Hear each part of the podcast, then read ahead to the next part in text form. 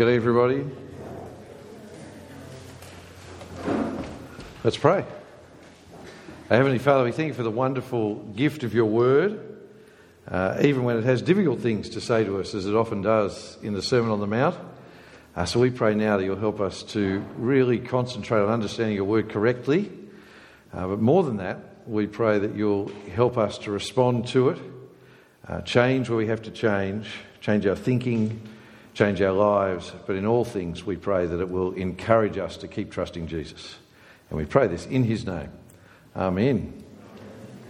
For those with uh, eagle eyes who uh, read the back of their weekly snack and all that sort of thing, you'll see that Troy has put on a bit of weight this week and got a bit more handsome than he normally is. Uh, what's actually happened is Troy uh, has a throat issue and is uh, not able to speak tonight, so you get me in replacement. Uh, I've had to step in, but that's okay because it's an easy topic we're dealing with. Uh, that was a joke. Uh, is there a harder issue than divorce? I, I don't know that there is. Uh, we preached on some pretty tough things last week, but uh, divorce, I think, is one of the most emotional and uh, hard hitting and personal issues that you can possibly cover. There are people here who are divorced, there are people across our church who are divorced, uh, there are people here who are in the midst of difficult marriages. Uh, and every one of us here has been impacted by divorce in some way. So I don't think it's possible to live in the modern world and not have someone in your family or close circle of friends who is not impacted by divorce. Uh, so whenever we think about it, we always have to remember that this is not a theoretical discussion. Uh, talking about the Bible should never be a theoretical discussion. Uh, but in particular here, this is not a theoretical discussion. We're talking about real people and real relationships. And so what we learn from God's Word uh, has to impact on real people and real relationships. And we always have to realise that and treat it uh, with the seriousness it deserves. And with that in mind, sermons on this topic tend to be really, really thorough. Uh, and what tends to happen is that preachers uh, have a verse that touches on divorce, and so they then go to every possible passage in the Bible that talks about divorce to give everyone there the most thorough understanding of divorce. And that's because, I'll give you a little hint, it's because the preachers are scared. And I've preached like that as well. Uh, and, and what it is, is we want to make sure we dot every I and cross every T so that we don't offend anyone, you know, and we can say, we've, we have taught you the full counsel of God on this topic. Uh, so, sermons on these two verses, and that's all it is here two verses that Jesus refers to divorce, uh, will often jump over to 1 Corinthians 7 another passage on the topic, to Matthew 19, and other passages that deal with the issue more fully. And what that means is that wherever in the Bible the topic comes up, the sermon is usually exactly the same. Uh, it's a sermon on 1 Corinthians 7 and Matthew 19. Now, this may sound terrible, but I'm not going to do that tonight. One, because I'm a last minute preacher and I haven't had time to do all that work. Uh, that's actually the silly reason. Uh, my real reason is I think that that actually means we don't deal with the point Jesus is making here in these verses. You see, Jesusly, Jesus purposely at this point chose to just say this these two little verses on divorce. Jesus is the Son of God. He had Matthew 19 in his mind already. If he'd wanted at this point to give you the fuller treatment of Matthew 19, he would have preached that now instead of waiting to do that. Jesus inspired Paul to write 1 Corinthians 7 if he wanted to give that sermon now, he would have given it now in the Sermon on the Mount. But instead, he chose not to, and I think it was intentional. Instead, he chose us to give us this very short, very stark comment on divorce. And so we need to look at it on its own terms, and as we do, I hope you'll see why Jesus did that. So now come with me to verse 31. And as you get to verse 31, just remember what we looked at last week, you remember that hard hitting stuff about adultery and the seriousness of sexual sin in the verses just before. And remember that when Jesus gave the Sermon on the Mount, he didn't do 10 verses and then say, wait a week and come back for the next verses. It was all one talk. And so they had these words about the seriousness of adultery and sexual sin ringing in their minds as he now turns and talks about divorce. They haven't got the week's gap like we've got. And actually, that's because it's logical that you would go from talking about adultery to talking about divorce. This is not a new, unconnected thought, it's his logical next step. Because for a married person who's married to someone here who wants to sleep with that person over there, but not get called an adulterer, the obvious thing you have to do is divorce this person in order to go and marry that person and sleep with them. You see, and for the Jews by the time of Jesus, at least for men, all the rules were more for men than women, uh, that was actually easy to do. Because what they had done, the Pharisees, is they had found a law in the Old Testament that they could use to justify divorcing a wife basically for anything. It was sort of like no fault divorce, like came in Australia in the 1970s, back in the early church, well, back before the time of the church. So let's look at verse 31. Look at it with me. It says, It was also said, Whoever divorces his wife must give her a written notice of divorce. Now, they hadn't made that up. Sometimes the Pharisees made stuff up. They, they hadn't made that up. That is quoting Deuteronomy 24, verse 1, which I think Jane read for us a minute ago. But what it was, was selectively quoting and applying it, which you should realise having just read all of the first five verses of Deuteronomy 24. You see, in the Old Testament, there is actually nowhere that really teaches about divorce. There wasn't like a law, thou shalt not divorce, in, in, in that sense in the Old Testament, because the whole teaching of the Old Testament was about the importance of marriage. And so, right through the Old Testament, the teaching is that God's plan is for one man and one woman to be bound together to the exclusion of all others for life. And so, in the Old Testament, divorce is just unthinkable because marriage is for life. There is no get out clause, so to speak. But in Deuteronomy 24, God had given a concession where a man discovered that his wife had been sexually unclean. Now, it's unclear exactly what that meant, and our translation sort of made it sound much tamer than it actually is. Uh, but it probably meant that he married her and discovered that she had had sexual relations with someone else prior to the marriage. That's what it probably was referring to. Because given that adultery was punishable by death under the Old Testament law, if you'll excuse me treating something with seriousness with a bit of humour, uh, you didn't need divorce, if you understand the point. If adultery is stoning, then you don't need to get a divorce. So it couldn't just be for adultery that they had this divorce law. It seems it was for sexual immorality before marriage. And God put this law in place requiring a written notice not to encourage people to divorce. The point of Deuteronomy 24 isn't if you find something wrong with your wife, then as long as you write her a written notice, divorce is okay. That wasn't the point of it. It was to protect the woman from being abused by the man who had divorced her. See, when you read Deuteronomy 24, what it's about is it's so that a man can't divorce a woman and then say, Now I want you back. And as horrible as this sounds, what it was to stop was him saying, I want to sleep with her, I'll divorce you, I'll go marry her, but now I'll come back and claim you're still my wife because you cook better meals than her. That's, that's actually what it was about. It was about patriarchal sexism at its worst. It, it was to, to curb men abusing the ease of divorce to say, I've divorced you, but now I'm going to take you back. And so he couldn't come back under this law and claim rights over her. She could say, No, you divorced me.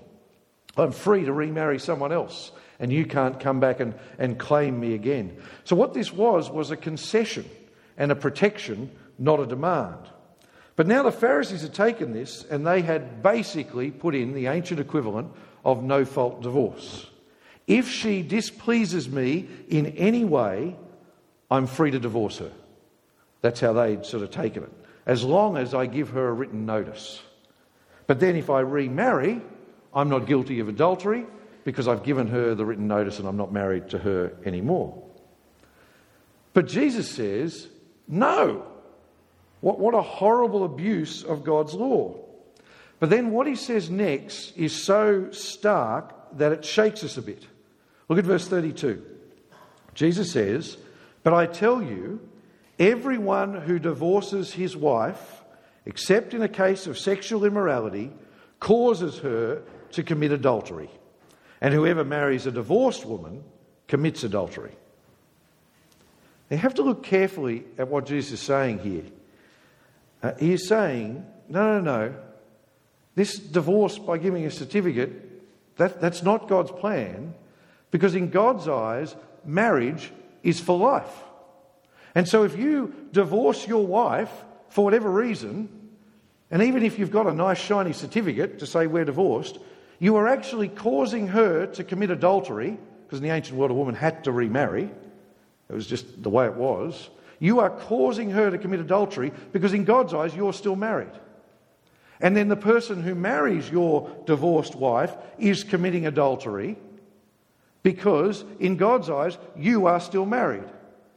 And it's like Jesus saying, I don't care if you've got a nice certificate, marriage is for life. And then, in the same way, you know, if you marry someone in the same case, you are committing adultery.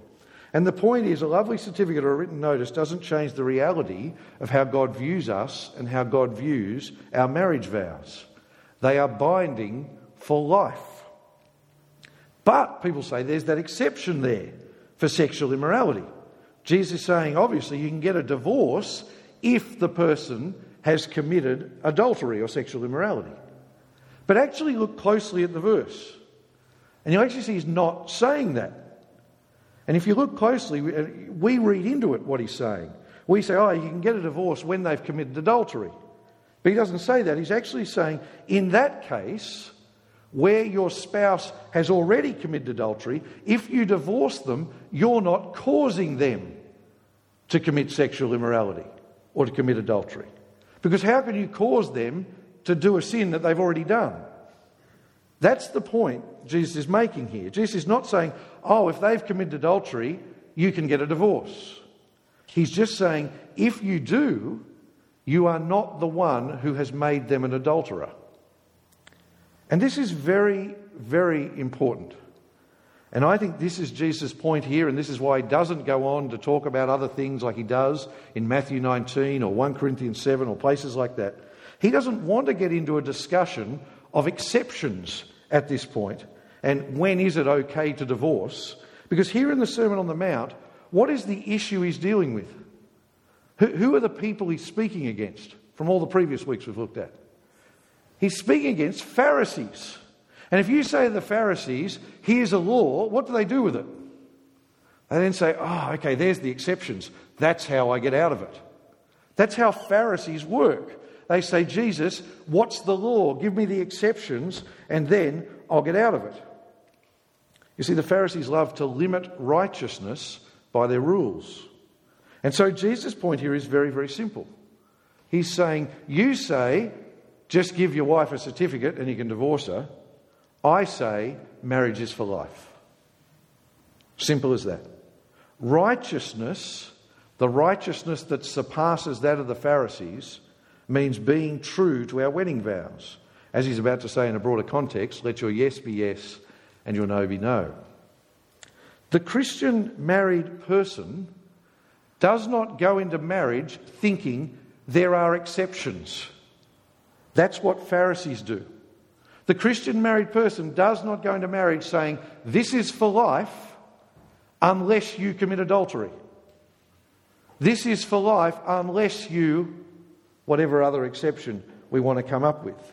That would make the wedding vows very unromantic in the wedding service, wouldn't it? But of course, the question then is well, what about those other passages where Jesus and Paul seem to give exceptions? The two most commonly raised ones are abandonment by a non believing spouse in 1 Corinthians 7 uh, and adultery in Matthew 19. I'm not going to go through those today. You can come and speak to me about them if you want to ask questions, or you can look up old sermons of mine. I've preached on them both more than once before.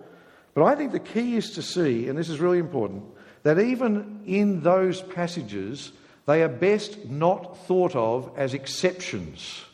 So often you'll hear Christians say, marriage is, uh, sorry, divorce is forbidden. If you hear Christians say marriage is forbidden, that's, anyway, divorce is forbidden except in these circumstances where it's allowed. I think that is an unhelpful way of talking about the Bible's teaching. What they are uh, is concessions to the reality of sin and the brokenness of our fallen world. See, if we say divorce is forbidden except in these circumstances, too often the Pharisee in us grabs the exceptions and says, How can I fit into one? That's what Pharisees do, and we're all Pharisees at times. We become obsessed with defining the exception. Oh, they've committed adultery. I wanted a divorce, so now I can do it, and no one can judge me. But the scriptures would say, no, the greater righteousness would be to seek to reconcile and forgive. And that should always be the aim forgiveness and reconciliation. Otherwise, it makes no sense of the way God talks about his relationship with Israel in the Old Testament. Do you know the, the prophet Hosea in the Old Testament? And that incredibly graphic story where God says to Hosea, Go and marry a prostitute. And when Gomer, his prostitute wife, goes off and sleeps with another man, what does God say? He doesn't say, Go and get a divorce because she's committed adultery and she's made, had one of the exceptions. He says, Go and take her to be your wife again. Hosea had the worst job of all the Israelite prophets. But it was making a point about God and his people. God was saying, You, my adulterous people, you turn your back on me, and I take you back and I forgive you. And then you turn your back on me and worship idols again, and I take you back and forgive you. That is God's picture of faithfulness. That is the greater righteousness. And it's not unattainable. I've seen people who've done it. I've seen people who have forgiven adultery and gone on to recommit and re establish a marriage. But the scriptures recognize the reality that sometimes, despite all our efforts, that is not possible. In which case, sometimes divorce is reluctantly and finally necessary. So I think we should avoid saying divorce is forbidden except in these circumstances and instead say marriage is for life. But then, reluctantly, after every effort, we concede that sometimes divorce might be a painful and unavoidable outcome. And I hope you can see the difference in those two ways of talking about it. Now, a couple of things to think about. First of all, to those who are married. Uh, but everyone, please listen because you may be married in the future and you know people who are married who need your encouragement. Jesus' primary point here is actually more about marriage than divorce. I think that's really important to see. His point is be committed to your marriage. Or more importantly, be totally committed to the person you have promised to love and serve in sickness and in health till death do us part. I'm going to be very blunt here and sound quite unromantic, probably because I am, uh, except towards my wife. Uh, I sometimes see Christians who read a passage like this and then actually act like a Pharisee in the other direction. See, they say, well, marriage is for life. And then they just sort of sit back, cross their arms, and do nothing to love the other person. They do nothing to work on the healthiness of their relationship. They do nothing to serve the other. They do nothing to deal with the issues in their marriage. In the worst cases, they act negatively towards the other person. And so they then, effectively, what they do is they presume on the godliness of the other person. It's like they're saying, well, there's no divorce, so you're stuck with me.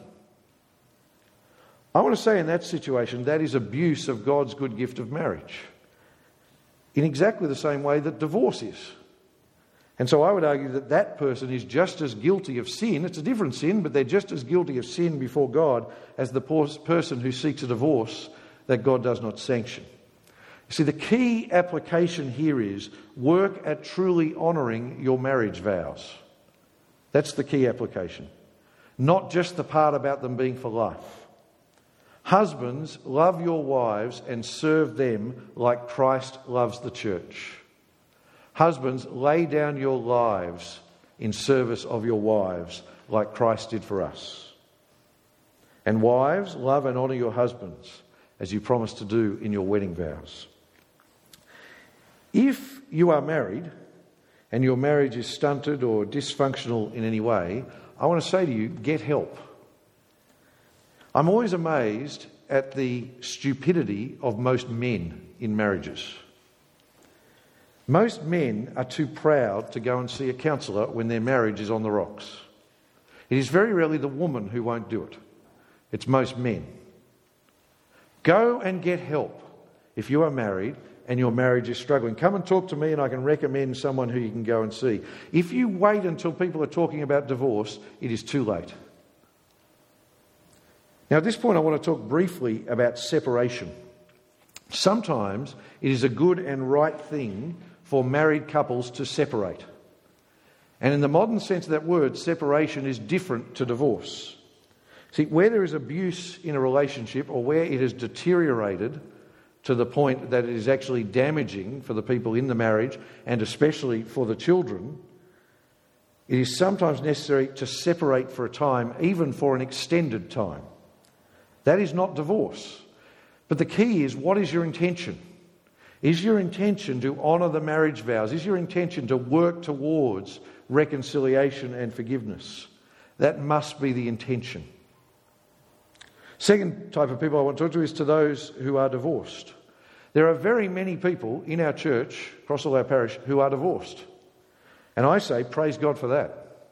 That is wonderful. Not that they're divorced, but it's wonderful that they are welcome into our church because divorce is not some unforgivable sin. For some people who are divorced, they have worked, they at the time worked through the issue biblically with godly counsel at the time, and in the end, their divorce was one of those concession situations in the scriptures.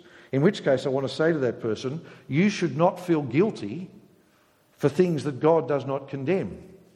Sometimes people who are divorced feel great guilt, as if they have sinned against God, and they actually feel greater guilt than the reality of their situation. But for other people who are divorced, you might have come to realize that perhaps your divorce was not in line with what God's word desires.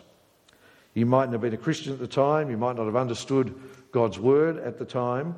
And at that point, I want to say, remember that Jesus died for you to take your guilt away. Now, what repentance looks like in the case of divorce is really, really difficult. If, if you are a thief and you become a Christian, repentance is quite easy. Go and pay back what you stole and a bit more. There you go. That's how you repent. And don't, don't steal anymore. It, it's sort of simple. Might be that easy to do, but, but it's simple in terms of the theory. But here, that is, it's just not possible often to go back and restore what has been lost. See, where a person is remarried or, or, the other person is remarried or, or whatever has happened. So repentance might just be recognizing that we did not honour marriage as we should have. That might be all that is possible and committing to live God's way now in our new circumstance. That might be all that is possible for repentance for a person in that circumstance. And I'm not going to go through it all today, but if that's you, you want to work through the scriptures to work out how you should now live. But the big point I want to make now is to say divorce is not some unforgivable sin. Jesus died for all of our sin, public, private, and everything else. Thirdly, and probably the most relevant for this congregation, to those who are not married, I want to say to you understand how serious marriage is. God does not offer get out clauses. No one listens to the words I say at the start of the wedding service. Have you ever noticed that? I'm up here, people are coming to get, but everyone's looking at the bride. Everyone's going, oh, isn't she lovely? And it's like there's this haze of romantic beautifulness in the church. So no one listens to the words that the minister says at the start of the wedding service as they stand here, which is really sad. Because what those words are meant to do is to jolt you out of staring at the bride and say, hang on, what's that about? They're meant to be sobering, they're meant to make you think. So, what I'm going to do is read them out now while you're listening. this is what it says in the prayer book it says, Marriage should not be entered into lightly or carelessly, but seriously and thoughtfully, considering those purposes for which it was instituted by God. See, the purpose of reading out those words is to say to people, this is not something minor. going on here. This is the most important decision, other than to follow Jesus, that a person makes in their life. And it is irrevocable. You see, be careful who you marry. That's one of the biggest points of Jesus' teaching on divorce, is to say, be careful who you marry. You might decide not to marry. That's Paul's suggestion in 1 Corinthians 7. He, and, and Peter says, when he hears Jesus teaching about marriage being for life, he said, Who's ever get married then? You see, the initial lust and sort of puppy love dissolves, if you're lucky, after a year, usually after about six months. And then you're left with this person who, like you, is a sinner and who you've promised to love and to serve till death do you part. Make it as easy as possible for yourself. Choose someone who you share your faith with, first of all. Choose someone who you respect. Choose someone who you believe will be easy to love and honour because their character is worth respecting. That's what you should be looking for in a marriage partner. Marriage should not be entered into lightly or carelessly, but seriously and thoughtfully. Well, that's enough on marriage. Let's move on for the last bit. Come with me. Open up your Bibles again. Come to verse 33. Again, it's a logical connection here because the next thing Jesus deals with is keeping your word, which is very connected to what he's just said about divorce and marriage. Do you remember a little while back when one of our politicians said that there were core promises and non core promises? Do you remember that? I don't remember who the politician was. Someone can tell me afterwards. I don't want to say it from the front because I don't want to sound like I'm supporting one side or the other. But uh, a politician famously came out and said, Oh, we haven't kept that because that's a non core promise. And it just sounds wrong, doesn't it? I, I, think he was trying to make a valid point. And I think sometimes we're too hard on our politicians. I think what he was saying is there are some promises that you just should keep no matter what. But there are some promises you make where circumstances change and it's no longer wise to keep that promise. So if I promise to give you, give every person in Australia $1,000, but then the company goes back, country goes bankrupt, well, it's not very wise to keep that promise. That's the point he was trying to make. What he came out and said is, I promise to keep those promises and not those promises, and that just sounds wrong. Well, the Pharisees had a similar system. They had levels of oaths. And so if you swore in the name of the Lord, that was serious. That meant you had to keep your word. But if you swore on the temple, that was less serious. And if you swore on Jerusalem, that was different again. If you swore on your head, that was different also. And so they made all these oaths on different things, and then they argued about which one was more or less binding than the other oaths. We do the same thing, don't we? When we go into a court of law, we swear on the Bible to tell the truth, the whole truth, and nothing but the truth. When you think about it, that's saying, yeah, because you can't usually trust me.